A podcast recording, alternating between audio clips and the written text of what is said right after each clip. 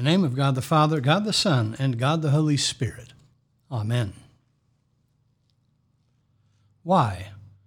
Why is God letting this happen? Why do there have to be tears? We have all wept tears, perhaps the tears of sorrow over the death of someone we love, the tears of guilt over sins we have committed, the tears of lost opportunities we let slip out of our hands, the tears of pain over hateful words, the tears of anger over injustices suffered, the tears of disbelief over betrayal, the tears of old, tired bodies longing for death. On occasion, each of us has felt like the psalmist who wrote, I grow weary because of my groaning. Every night I drench my bed and flood my couch with tears. And we have all asked from time to time, where is God in this? Why do these things have to happen? Why not make a world where all people are well and are strangers to death, heartache, and pain? Why do there have to be tears? We don't know why. We don't know why the reality of this life is that living and loving bring joy, yes, but that living and loving bring heartache and tears as well. We don't know why, but we do know this that one day God will wipe away all our tears. We hear that promise in today's lesson from the Old Testament, one of my favorite pieces of Scripture. The prophet Isaiah writes this God will swallow up death forever, and the Lord God will wipe away tears from all faces. You see, God does not promise us a life without tears, without sorrow, without pain.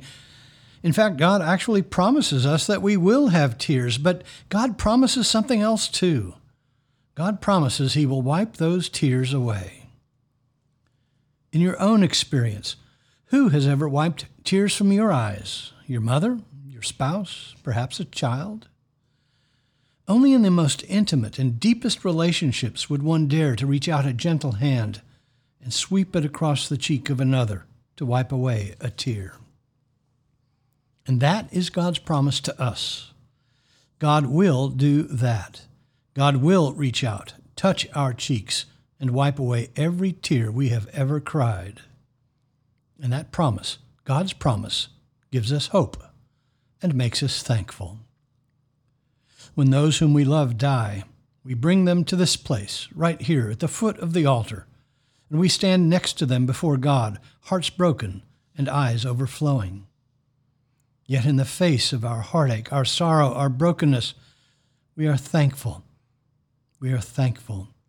As we say at the commendation at every funeral, even at the grave, we make our song, Alleluia, Alleluia, Alleluia with tears running down our cheeks. We are grateful to God and we hold on to His promise, His promise that He will not leave us this way.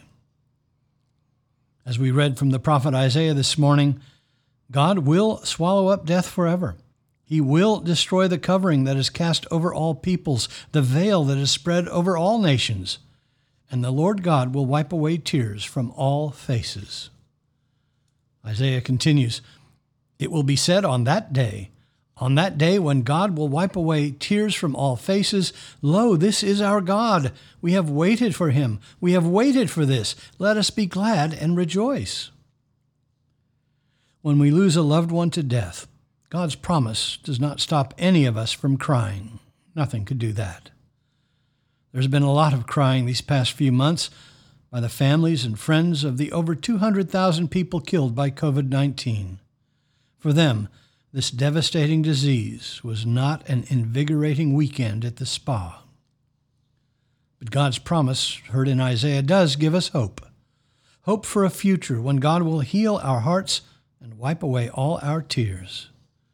For there will be tears in this life, there will be sorrow, but there is not hopelessness. There is not hopelessness because God has removed the sting of death in Christ. As St. Paul writes, Death is swallowed up in victory. O death, where is thy victory? O death, where is thy sting? But thanks be to God who gives us the victory through our Lord Jesus Christ. Among the bizarre apocalyptic images in the book of Revelation, there is a lovely image of the future as well. Like the prophet Isaiah, Revelation says this God will wipe away every tear from their eyes, and death shall be no more. Neither shall there be mourning, nor crying, nor pain any more, for the former things have passed away. Death and crying we cannot hide from, but they do not have the final word. God has the final word. And that final word is not sorrow, but joy. And that final word is not death, but life, the life made possible in His Son, Jesus Christ.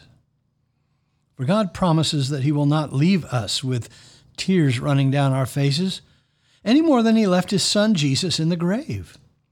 On that first Easter, God said no to death.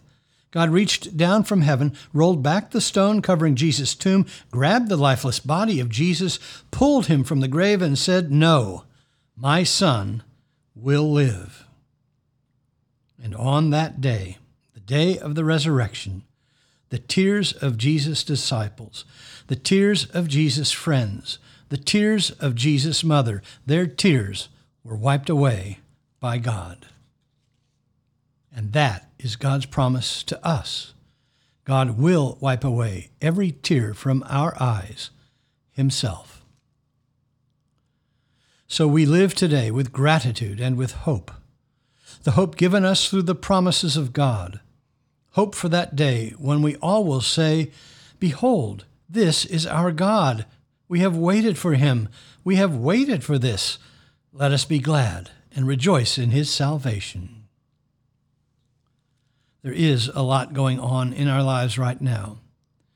And when you are down and out, when you are sad and weary, remember God's promise.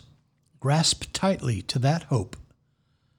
And if God puts someone in your life who needs to hear that promise, who needs to have that hope, share it with him.